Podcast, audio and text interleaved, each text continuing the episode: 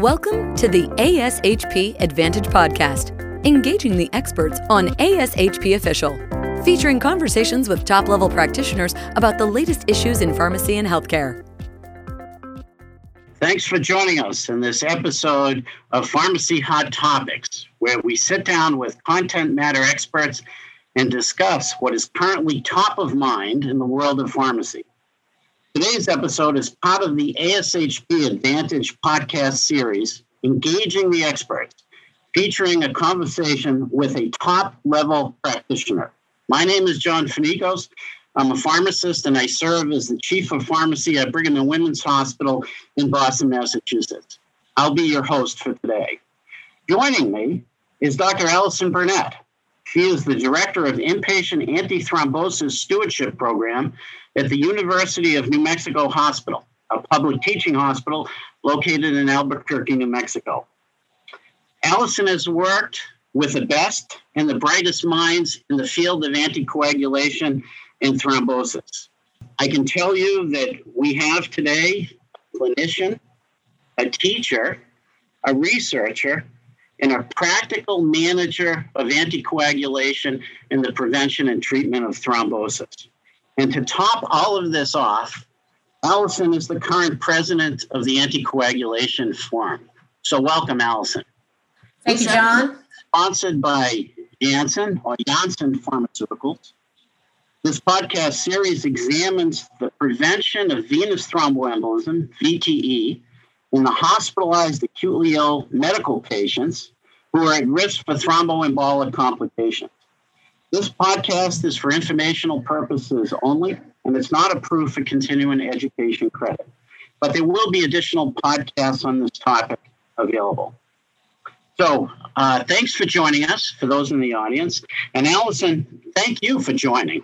So, let's get started talking about today's topic, which is currently available treatments for prevention of venous thromboembolism and hospitalized acutely ill medical patients. So that's a lot of words. I have to tell you, Allison, when I started in this business, um, in this population of acutely ill medical patients 30 years ago, we really thought about VTE prophylaxis. So I'm going to ask you to open and perhaps give us a little bit of a historical perspective on what you've seen over your career. Well, first of all, thank you, John, uh, for this opportunity, and thanks to ASHP to provide just some historical perspective. As you mentioned, what I've seen over my career, I too feel that we've we've gone a lot of different directions. And when I first started out around 15 years ago, we were really starting to gain momentum towards really having like universal prophylaxis because this was recognized as such a uh, such a public health issue and, you know, back in 2008, with the Surgeon General's call to action around venous thromboembolism, it really catapulted us forward uh, to hospitals being required to meet new measures that had been set forth in response to this call to action to implement prophylaxis in most, if not all, hospitalized patients. And I think, you know, many institutions were successful in doing that, but what has come to light is that despite our best efforts in this broad implementation of venous thromboembolism prophylaxis in the medically ill population, uh, when we look at the impact that has had on actually driving down events, we see that it really hasn't had any impact. And this could be due to a couple of reasons. This could be because we're over prophylaxing patients who are not at sufficient risk to warrant prophylaxis, and perhaps we're under prophylaxing the patients that are at highest risk. And so now I think we're come to a point where we recognize that instead of having qualitative uh, approaches to this disease state, that we need to think about having quantitative approaches and using better risk assessment tools to identify the patients that are going to derive the most benefit, incur the, the least harm from our, from our practices. And I think I, sh- you know, I share the same experience with many clinicians, yourself included, in that when we, you know, in our practices within our hospitals, we often only get attention around issues like this when there's some type of national mandate or core measure uh, or some financial punition. And we've had metrics in the past. In my personal opinion, they were poorly designed and didn't really provide much valuable information. And as such, a lot of them have now been retired. And I think we find our, ourselves in a place where now a lot of institutions uh, without these national efforts are trying to internally figure this out on their own and i you know clearly what we've been doing with vte prophylaxis in the medical ill hasn't been working most of these uh, patients are having events after discharge our lengths of stay are significantly shorter. And so the, the practices that we're trying to implement from seminal studies in the early 90s, late 2000s, that's really not contemporary data. And so I think we need to really revisit this and take another run at it uh, with some of this newer, more contemporary uh, information. Wow. So, Allison, my gosh, you touched on so many things there that uh, got me, got my, my juices flowing now. We had gone through the same, I think, trail, if you will, or trip. You know, we used our legacy hospital system to risk score patients. And I think we're very effective identifying those in the hospital. We try to use it for extending prophylaxis for those outside of the hospital, those that left. So, recognizing that probably 60% of the VTE events now occur after some sort of hospital encounter. But we're now using an Epic electronic health record, and we're back to, I think, what you just described is not discerning uh, risks. So let me ask ask you what, what's the contemporary practice for pharmacists? Do we or use a risk assessment model? If we do, which one you know which one do we choose? Yeah, it's a great question. And of course, you know, pharmacists are an integral part to a multidisciplinary team. Uh, and it takes a village to really make sure that our patients are getting uh, appropriate uh, VT prophylaxis in the hospital, and then you know certainly if they if they meet eligibility criteria uh, after hospital discharge. You know, there's several VTE risk assessment models. Sometimes you'll hear them abbreviated as RAMs um, in the literature. None of them have been studied extensively through impact analyses, meaning there's not evidence to show that if you consistently apply a particular score that you're going to be guaranteed to drive down events uh, without increasing harm a couple of risk assessment models that have been fairly extensively externally validated i think the two that have been uh, most uh, validated are the padua uh, score uh, as well as the improve vte score and if you look at uh, societal guidelines, including you know uh, ACCP or CHEST or the um, American Society of Hematology guidelines.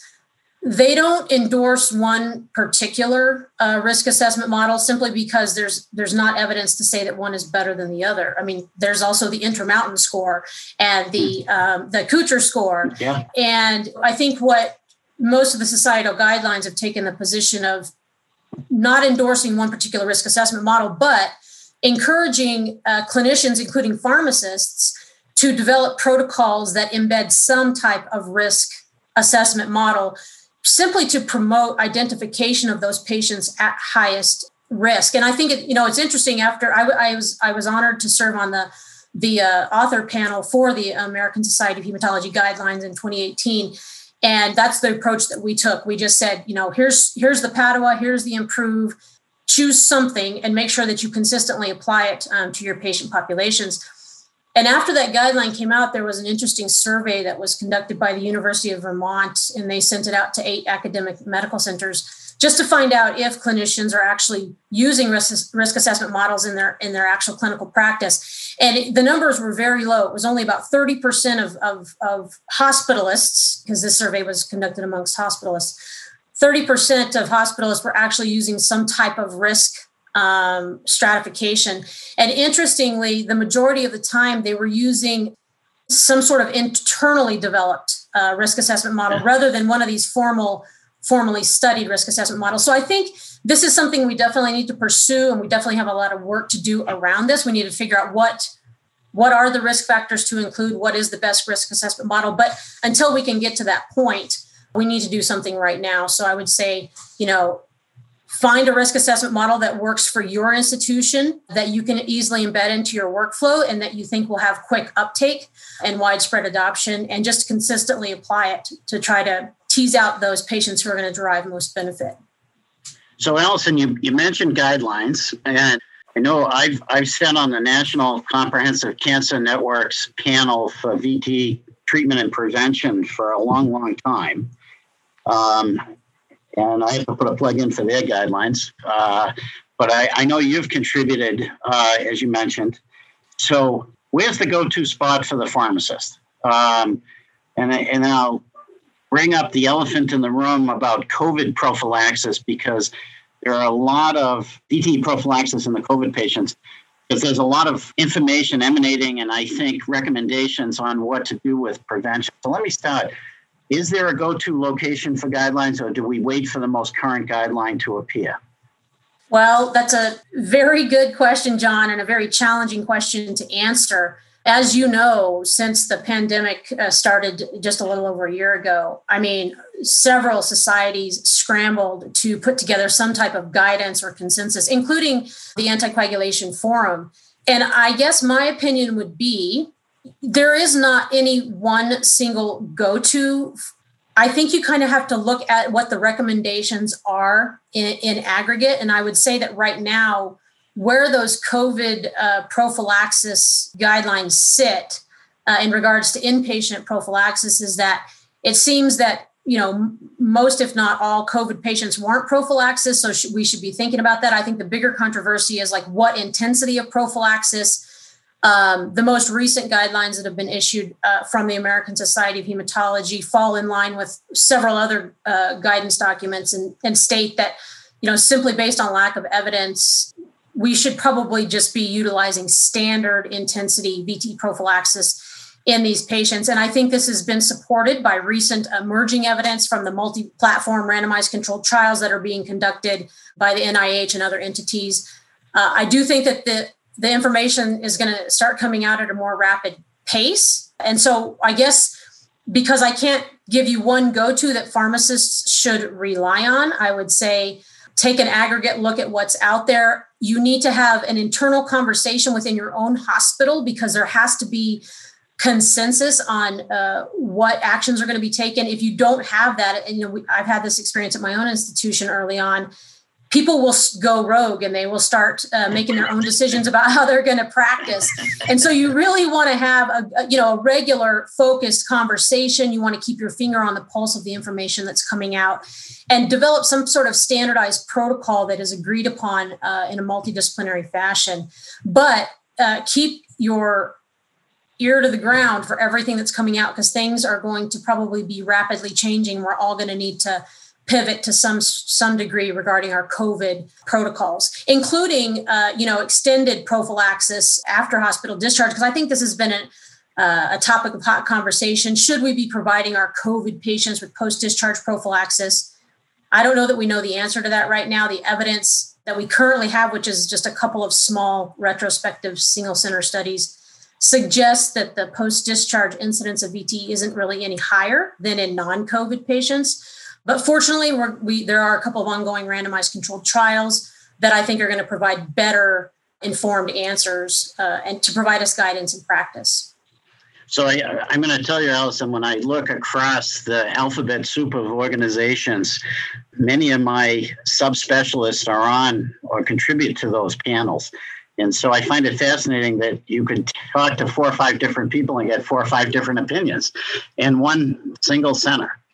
I think that's where ASHP really helps with programs like this, to be quite frank, and that we can communicate uh, to folks that you need to navigate through a multi- multitude of different societies. And then, you know, politics are all local.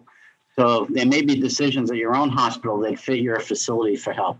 You talked about extended prophylaxis.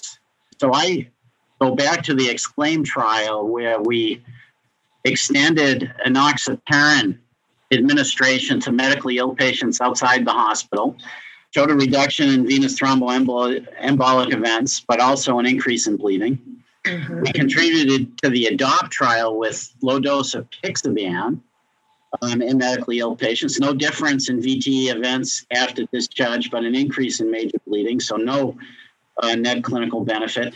And then we had two trials, Magellan and Mariner, that uh, designed differently but looked at, at River rivaroxaban, both starting in the hospital with Magellan and then starting at discharge with Mariner, both giving us really, I think, a different picture uh, if you will, of extended prophylaxis and the rates of venous thromboembolism. But can I talk to me a little bit about what we do? These are trials now that are approaching five to 10 years old.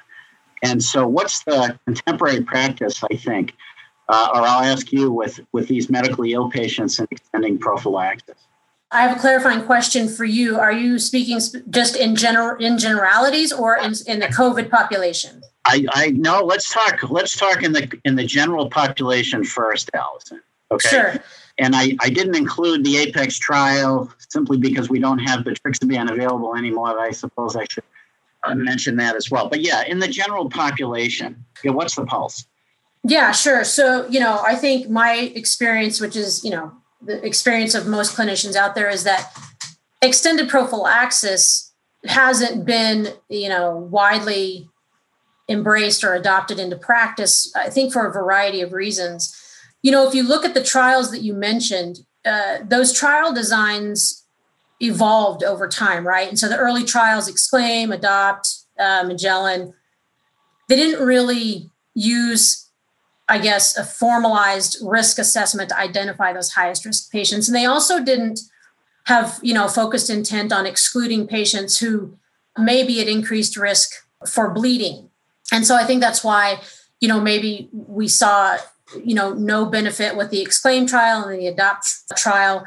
And any benefit that was seen uh, in those trials, I- including the Magellan, uh, was offset by this this bleeding issue. And then along came Apex uh, with with betrixaban and also Mariner uh, with Rivaroxaban. And because you know of better trial design and being more uh, cognizant uh, of of the of the balance measures of, of bleeding, et cetera, I think we made a move in the right direction. And I think, you know, we saw a benefit, uh, even though, that, you know, for example, in the Mariner trial, the primary uh, efficacy outcome of, you know, a combination of VTE and VTE related death, they weren't able to um, achieve that primary outcome. But if you look at the secondary outcome of, of symptomatic VTE, they were able to significantly reduce that.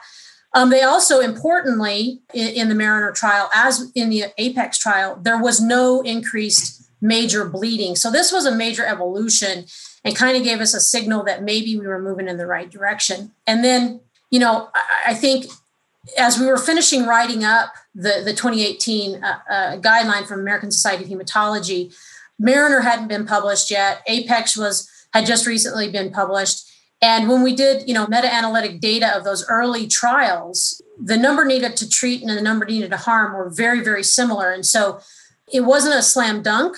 And because uh, because of that, the guidelines, you know, didn't endorse um, extended VTE prophylaxis.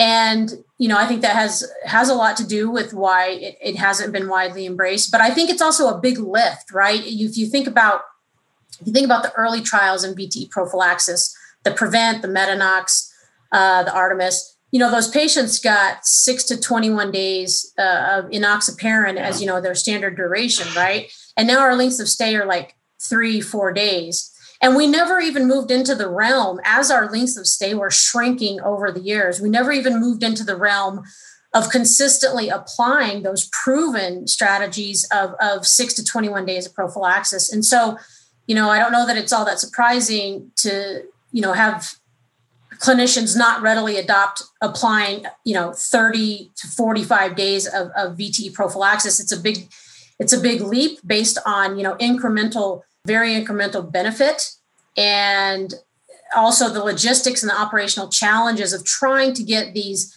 uh, risk assessment models embedded into workflow particularly like the improve which you know was done at discharge getting d-dimers on these patients to make sure you're selecting the appropriate patients there's a lot of time effort cost and, and resources involved with that and i just think all of that collectively has led to you know this very minimal uh, adoption of post discharge prophylaxis but I, I think we are making some important progress again what we've been doing uh, has not been working and so we have got to continue to explore this and find the what I would call the, the quote unquote sweet spot.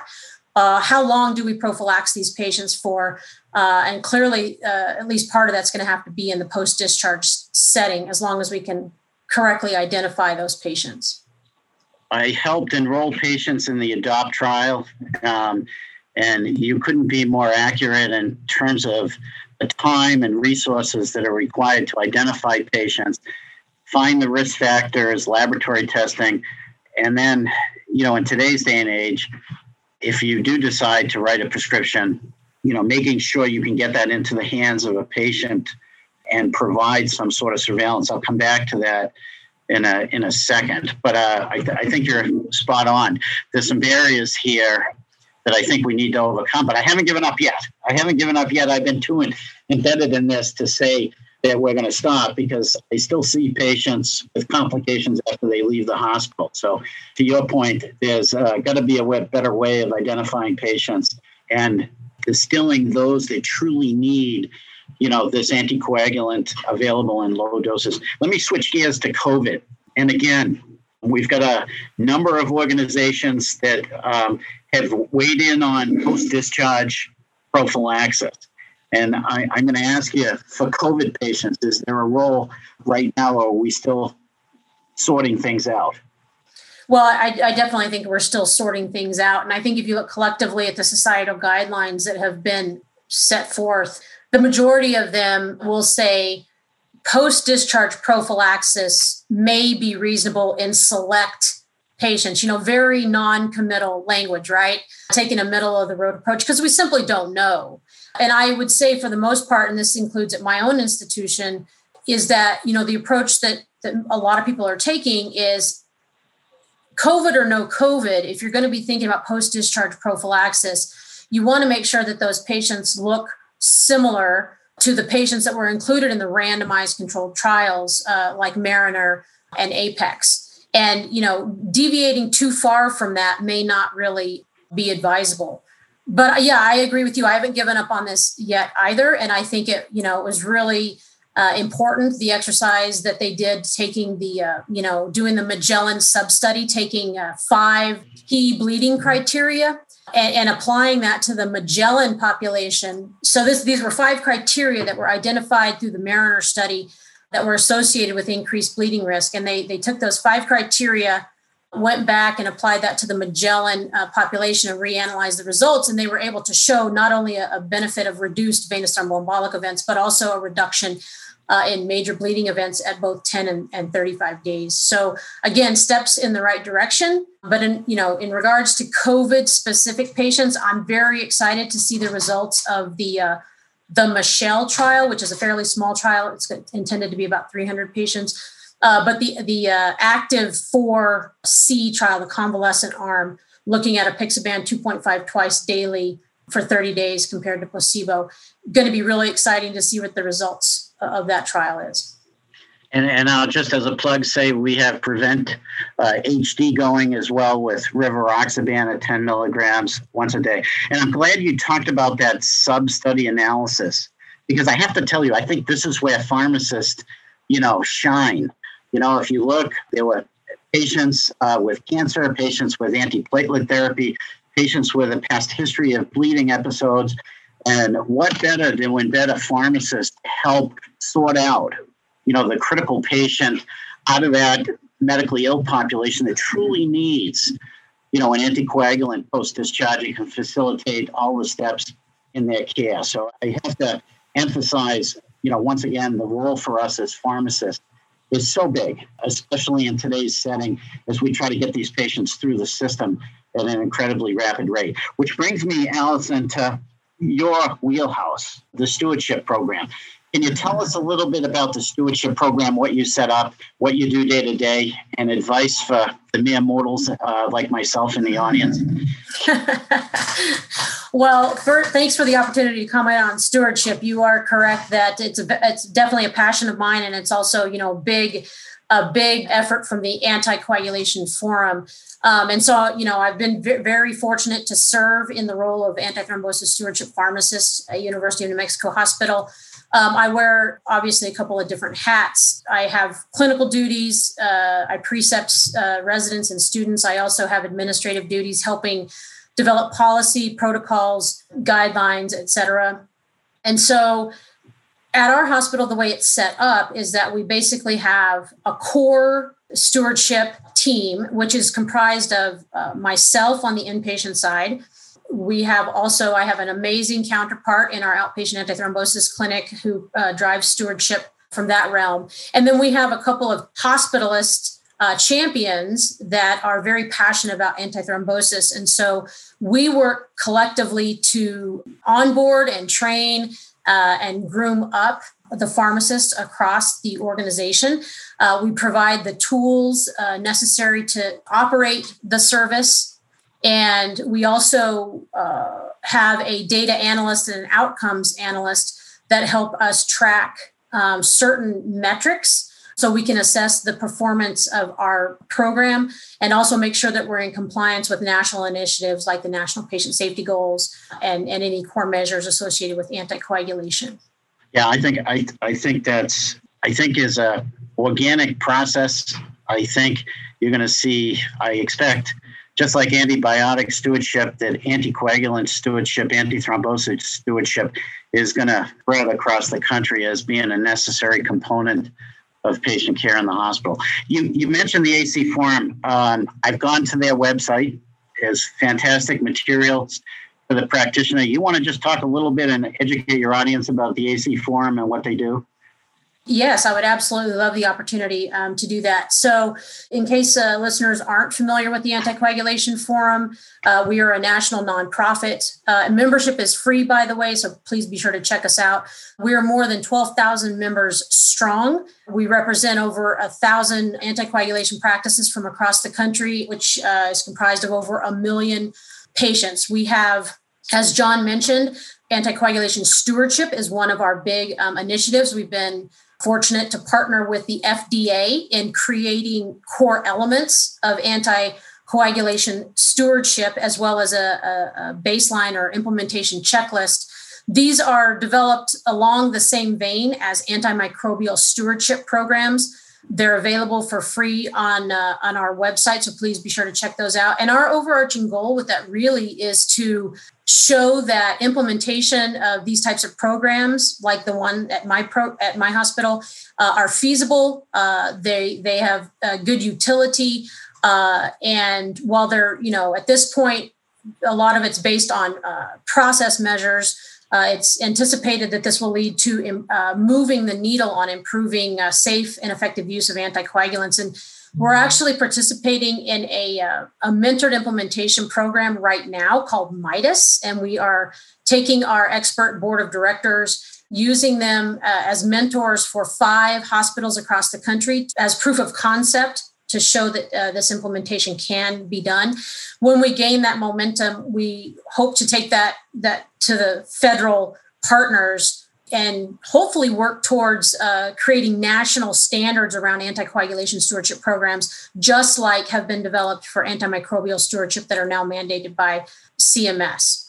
And another uh, quick plug for another flagship program through the uh, Anticoagulation Forum is our uh, Centers of Excellence. So if you haven't heard of this, amazing uh, resource. Our resource center now has over uh, 500 uh, clinical resources, everything from society, the most the most recent societal guidelines uh, to institutional protocol examples. And now I'm very excited to say that we are generating our own internal content uh, and the best example of this are our rapid resources. These are one pagers of distilled information ev- based on evidence whenever possible and when not, based on expert consensus, but really nice, concise resources for clinicians to use. So there's so many other programs that I could go on and on about, John, our monthly webinar series, et cetera.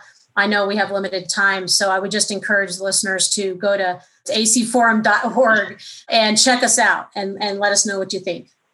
Well, I, I want to thank you for that, Allison. I, a couple things.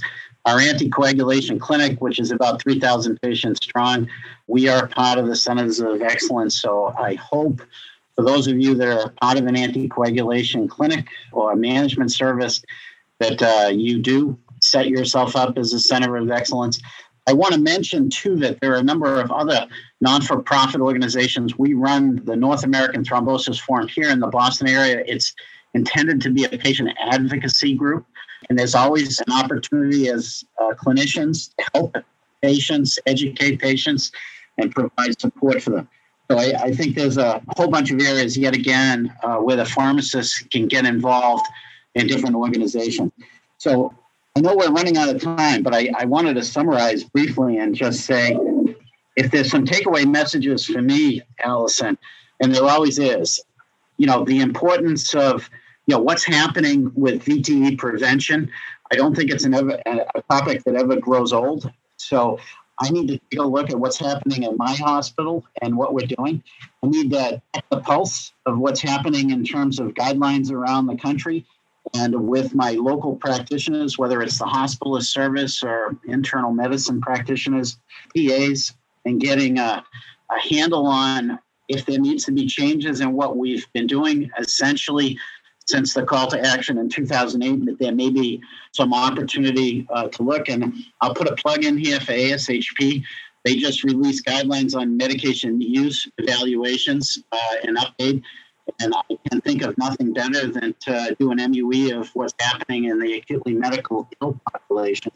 And then finally, uh, to your point about looking at patients who truly are carrying risks into the community and may benefit from extended thromboprophylaxis with an uh, oral agent, and there are a number of them available now, including rivaroxaban with an FDA approval, that may be beneficial if we can identify those patients with or without COVID infection as they transition into the community setting. So, uh, with that, I'm going to bring our program to an end. First of all, Allison, thank you so much, you know, for contributing today.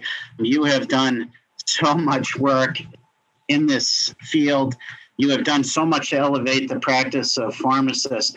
So, I, I think uh, that in itself uh, deserves a round of applause. You won't hear it because we're doing this virtually, but uh, in the background, if you listen very, very quietly, uh, you'll hear it clapping.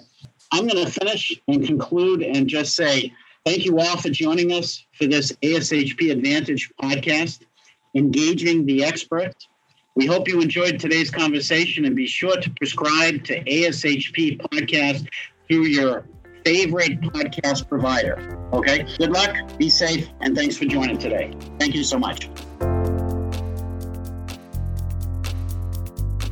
Thanks for joining us for the ASHP Advantage podcast engaging the experts. Be sure to visit ashp.org forward slash podcast to discover more great episodes, access show notes, and download the episode transcript.